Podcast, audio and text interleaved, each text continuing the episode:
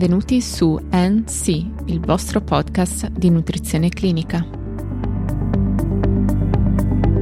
Oggi vorrei proporre un argomento a cui ho già accennato in passato, la pancreatite, ma in questo caso la pancreatite cronica, con particolare attenzione alla malnutrizione e alla dieta per via orale.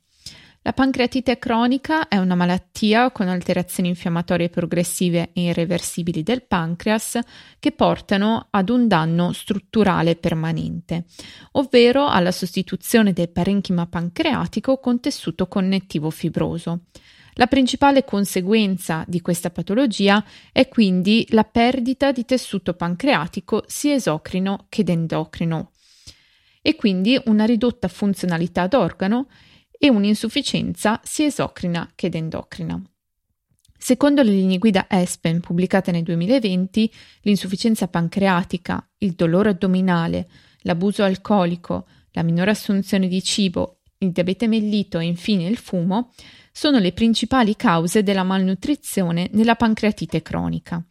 In questi pazienti è importante fare una valutazione quindi dello stato nutrizionale, considerando la sintomatologia, i parametri antropometrici e i valori ematochimici. Il solo valore di BMI non può quindi essere utilizzato per fare una valutazione dello stato nutrizionale. I pazienti con pancreatite cronica devono essere sottoposti almeno ogni 12 mesi a screening per carenze di micro e macronutrienti, la frequenza può aumentare per i pazienti con malassorbimento incontrollato o aggravamento della malattia. L'attenzione deve essere posta in particolare sulle vitamine liposolubili A, D, E, K e idrosolubili come la vitamina B12, la tiamina e l'acido folico, che se necessario devono essere integrate.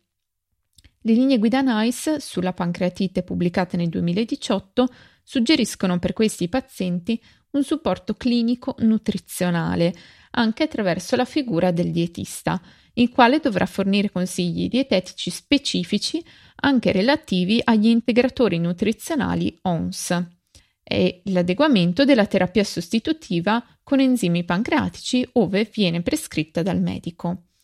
Secondo le linee guida ESPEN, i pazienti con pancreatite cronica non hanno bisogno di seguire una dieta restrittiva, ove è presente uno stato nutrizionale normale e quindi sarà possibile seguire una dieta bilanciata. Con questa raccomandazione si supera quindi il vecchio retaggio che prevedeva una dieta ipolipidica anche nella cronicità di malattia. Ovviamente nei pazienti con steatorrea non controllabile è indicata attualmente ancora la dieta ipolipidica.